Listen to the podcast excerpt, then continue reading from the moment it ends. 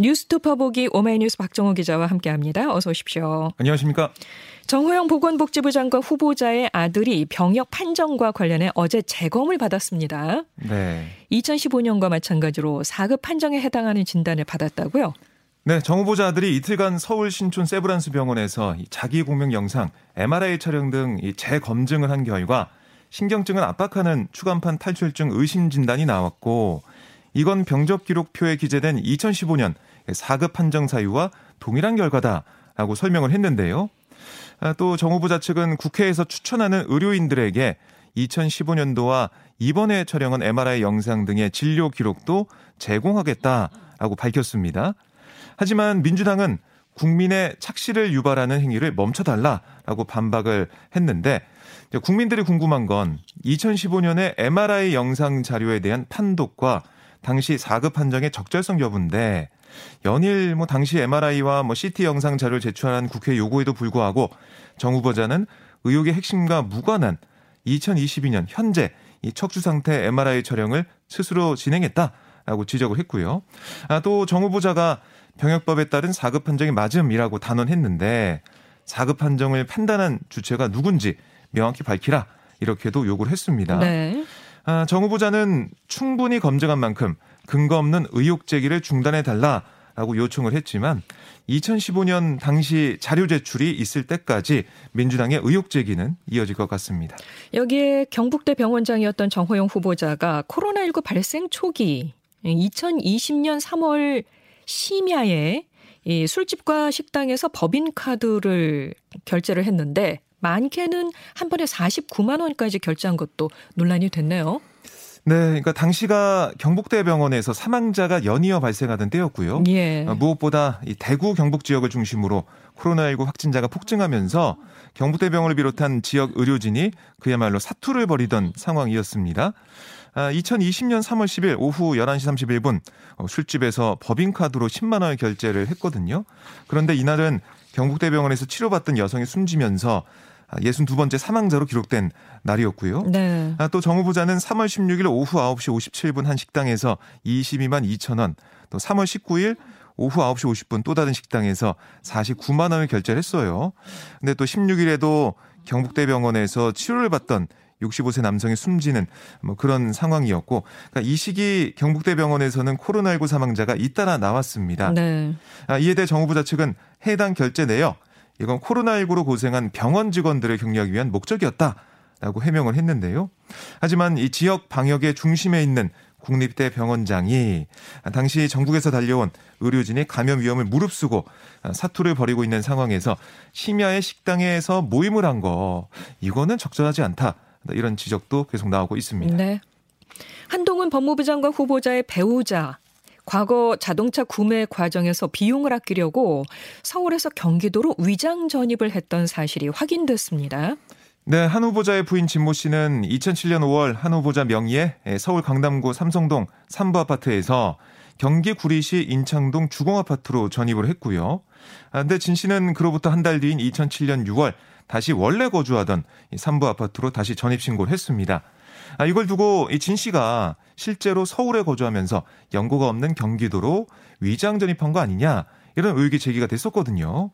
아, 이에 대해 한 후보자 측은 후보자의 배우자가 2007년 이 차량을 사면서 자동차 딜러에게 대금을 총액으로 정해놓고 또 위임장과 도장 같은 서류 일체를 제공해서 매수마 매수나 등록 절차를 맡겼는데 자동차 딜러가 배우자의 주민등록을 무관한 곳으로 일시 이전했던 것으로 보인다. 설명을 했습니다. 네. 그러니까 이게 차량을 매입할 때 공채를 이제 매입에 또 해야 되는데 그렇죠. 그럼 비율이 지자체별로 차이가 있어서 그런 일들이 꽤 있었다. 이게 한 후보차 측의 설명이었어요. 네. 그래서 자동차를 새로 구입해 등록하려는 사람이 지방자치단체에서 아, 지방자치단체가 도시철도 건설 자금 조달을 위해 발행하는 도시철도 공채를 일정 비율로 매입하게 돼 있는데 아, 진 씨가 이 비용을 아끼고자 매입 비율이 낮은 경기도로 주소지를 잠시 옮겼다 이런 겁니다. 네. 그러니까 그때 이 서울 같은 경우는 차값의 20%이 어, 지방채를 매입하게 돼 있었고 경기도에서는 12% 어, 비율로 매입하게 돼 있었거든요. 만약 4천만 원짜리 차를 샀다면 320만 원 정도를 아낀 셈이 됩니다. 어. 청문 준비단 이 후보자 배우자 2019년 검사장 인사 검증 과정에서 아, 이 사실을 처음 알게 됐다. 아, 이렇게 얘기를 했어요. 아, 하지만 경위를 불문하고 세세하게 챙기지 못한 후보자의 불찰이다. 이렇게 밝혔습니다. 자, 지금 국회가 폭풍 전야합니다. 민주당이 드라이브를 걸고 있는 검수완박. 이 검찰 수사 기소권 분리 법안 논의는 어떻게 진행이 되고 있습니까? 네, 어, 제 상황 보면 음, 결국 법사위 안건조정위원회가 구성되지 않았어요. 네, 네. 사실 민주당은 어제 오전까지만 해도 하루 종일 아, 이 안건조정위원회와 전체회의를 거쳐서 또 오늘 본회의까지 직행한다 이런 계획을 세웠거든요. 하지만 박병석 국회의장이 여야 협의를 주장하고 있는 만큼 이걸 존중하겠다라면서 한말 물러난 모습인데요. 안건 상정에 열쇠를 진박 의장이 여야 합의 없이 법안의 본회의 상정에 동의하지 않을 거다. 이런 관측과 무관하지 않아 보입니다. 예, 과거 사례가 있죠. 지난해 8월 언론중재법 처리 과정에서도 박 의장이 상정을 미루고 국회 특위를 통한 논의를 이어가도록 준비한 바가 있거든요. 다만 4월 중 법안의 처리가 필요하다 이런 민주당의 입장이 바뀌지 않은 만큼 합의안 도출에 실패할 경우 법안을 강행 처리할 것으로 예상되는 상황입니다. 아, 국민의힘은 뭐 문재명 비리덮경이다. 그러니까 문재인 더하기 이재명 두 사람에 대한 비리덮경이다라고 강력 반발하고 있고 어제도 민주당의 안건 조정이 기습계의에 대비해서 국민의힘 의원들이 국회 뭐 본관과 의원회관 등에서 비상 대기하고 있었어요. 네. 오늘도 아마 이런 모습이 이어질 것 같은데요. 국회에는 팽팽한 긴장감이 흐를 것 같습니다. 어, 평검 사이에서 부장 검사까지 검사들 반발도 계속되고 있는 거죠? 네, 전국 부장검사 대표 69명 철야 토론을 끝낸 어제 오전 입장문을 냈는데요. 172석의 다수당이 법안 발의 이후 2, 3주 만에 국회 통과를 추진하고 있는데 다수의 일방적 입법 시도를 저지하기 위해 마련된 국회 안건 조정 제도를 비정상적 방법으로 형해하고 있다. 라고 비판을 했습니다. 형사절차 기본법을 사실상 전면 개정하면서도 청문회, 공청회 이런 수기 절차를 전혀 거치지 않고 있다. 이렇게도 지적을 했습니다. 그리고 이제 이 검찰과 국회 사이에 신경전이랄까 이런 것도 좀 벌어지고 있는 모습인데요. 네.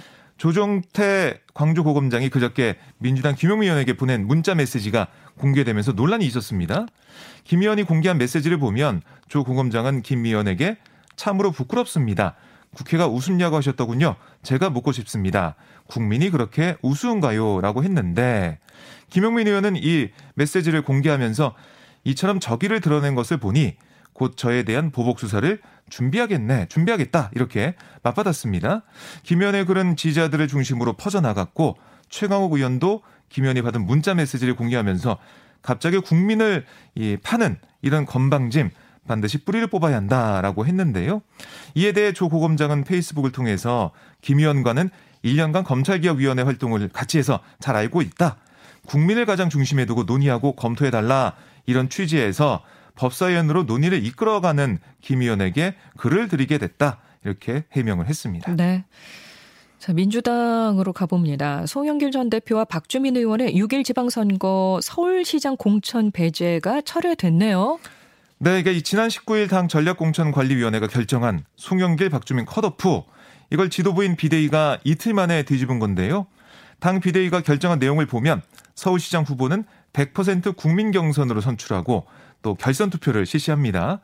아울러 TV 토론을 1회 이상 진행을 하고요.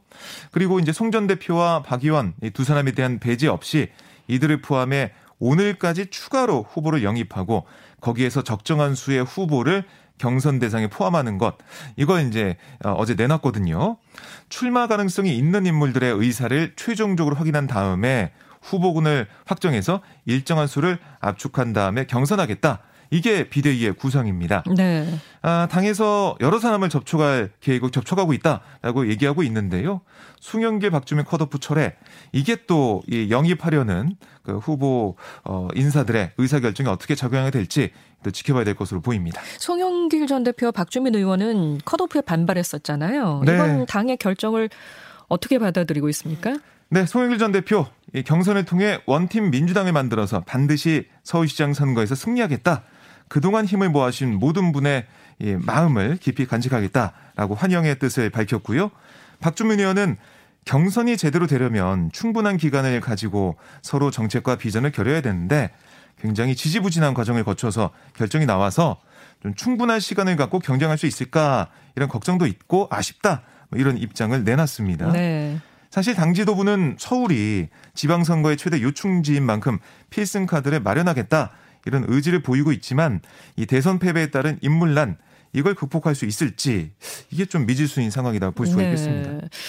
뭐 이런 가운데 박지현 공동 비상대책위원장이 지방선거 출사표를 던진 노영민 전 청와대 비서실장과 송영길 전 대표 박주민 의원을 향해서 사과를 요구했어요. 네, 박 위원장은 이 어제 이제 결정 여기에 대해서 환영한다 이렇게 얘기하면서도 부동산과 대선 패배에 책임 있는 분들은 지방선거에 나서지 말아야 한다는 자신의 주장을 관철하지 못해 좀 아쉽다. 라고 지적을 했고요. 또 박 위원장은 왜 대선 패배 책임을 지고 물러나겠다고 한 지 한 달 만에 다시 선거에 나오게 됐는지 이해를 구해야 할 거다. 세 사람을 향해서 최소한 부동산 문제로 실망을 안겨줬던 일에 대한 사과가 있어야 된다 라고 촉구를 했는데요. 그러니까 최소한 이런 사과하는 과정이라도 있어야 이번 지방선거에서 다시 한번 국민의 지지를 호소할 수 있다. 이런 취지의 주장을 펼친 겁니다. 네. 자, 국민의힘 오늘 경기도지사 후보를 확정합니다. 네, 국민의힘은 이 6일 지방선거 최대 격전지로 꼽히는 경기도지사 후보 오늘 결정을 하는데 지금 유승민 전 의원과 김은혜 의원 막판까지 박빙 승부를 벌이면서 최종 후보가 누가 될지 관심이 쏠리고 있는데요. 오늘 10시에 발표가 돼요. 뭐 인천, 울산, 경기, 경남 4개 지역 경선 결과 발표가 되는데 이게 이제 당원 투표 50%또 국민 여론조사 50%의 합산으로 나오게 되는 상황입니다. 유승민 전 의원과 김은혜 의원 경선 직전까지 5차 범인의 접전 승부를 아, 펼쳐 왔고요. 또 이 추이를 보면 일반 국민에서는 유 전 의원이 앞섰지만 국민의힘 지지층에서는 김 의원이 우세를 했거든요. 네. 민심 대 당심의 구도가 만들어졌는데 결과 어떻게 나올지 좀 지켜봐야겠습니다. 네, 지금까지 오마이뉴스 박정우 기자 고맙습니다. 고맙습니다.